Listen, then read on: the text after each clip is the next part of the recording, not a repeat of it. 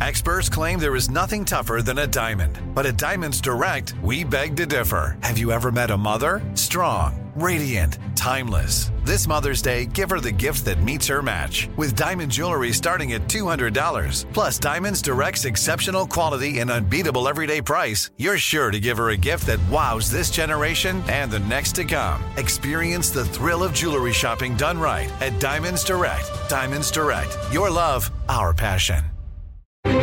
Crime Alert, I'm Nancy Grace. Breaking crime news now. A prominent Washington State chiropractor and her husband have not been seen since November 13. Police perform a welfare check at the home of Karen Cope and her husband DeVito and allegedly find two large pools of blood big enough to make cops believe someone was killed. Cops say there was also a strong smell of bleach in the residence. Deputies allegedly find evidence suggesting the bodies had been dragged into the garage. Police have a suspect in custody, tenant Timothy Burke. Nancy Burke rented an apartment from the Copes and was set to be evicted. A partially completed eviction notice was found in the Copes' home. Their car was missing from the garage, and police believe the killer loaded their bodies in the trunk and left the scene in it. Burke was initially arrested on identity theft charges after he was discovered using DeVito Cope's debit card. Washington police found a loaded gun on Burke at the time of his arrest. The bullets belonging to the gun match shell casings found at the Cope's home. Their bodies have not yet been located. Burke has not officially been charged with murder yet, but prosecutors say a murder charge is appropriate. More crime and justice news after this.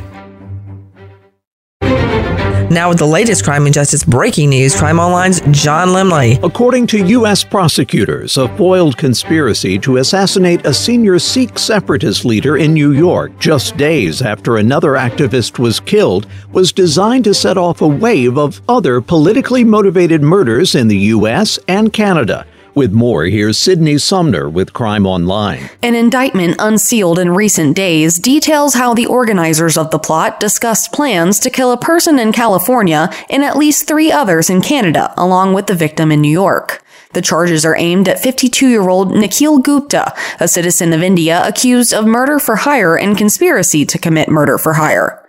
The information regarding the murder plot was secured through electronic communications, along with audio and video calls that were secretly recorded or obtained by U.S. law enforcement last spring.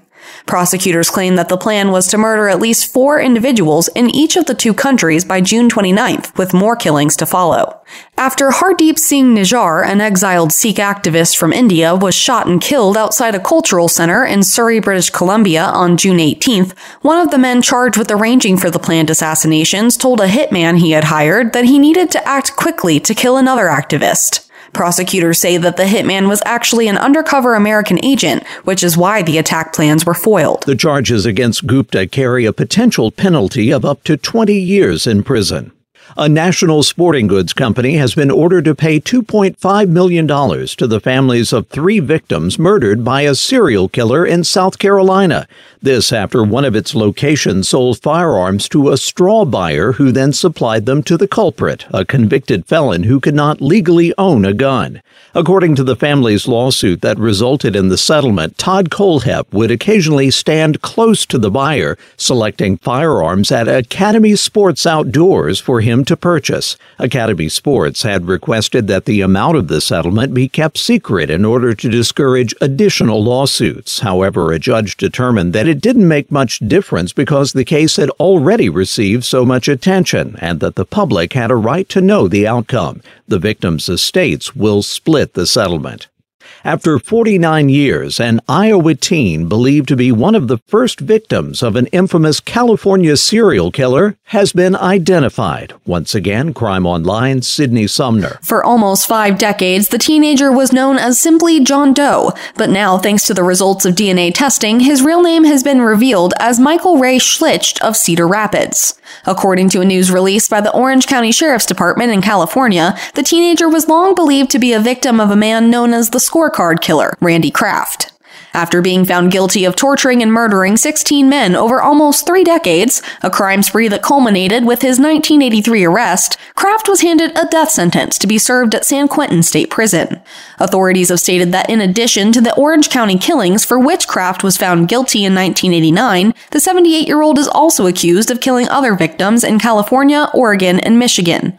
On September 14, 1974, two people were off-roading on a fire road northeast of Laguna Beach, California, when the body of the teen now known as Schlicht was discovered.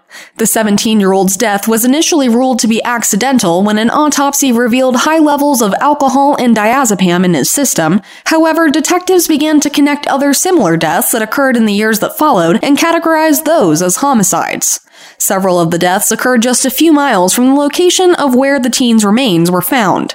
The string of murders came to an end in 1983 when a California Highway Patrol trooper saw Kraft weaving and driving on the shoulder of a freeway and pulled him over. In the passenger seat of the vehicle was the body of a strangled U.S. Marine. According to the prosecution, Kraft, a former computer programmer who was a fetishist, stored some of his victims' severed body parts in his freezer. Angela Fagan helps a friend move. 6:30 a.m. she's captured on surveillance video at a local E-Z Mart, but no one hears from the 47-year-old after that. A few days later, her car is found abandoned. Her personal items like her purse, cell phone, car keys, driver's license, and social security card all left in the vehicle. Angela Fagan has shoulder length blonde hair, blue eyes, 5 feet 6 inches tall, and weighs 140 pounds. If you have info regarding the disappearance of Angela June Fagan, contact Mena Police 479 394 1212. For the latest crime and justice news, go to crimeonline.com. With this crime alert, I'm Nancy Grace.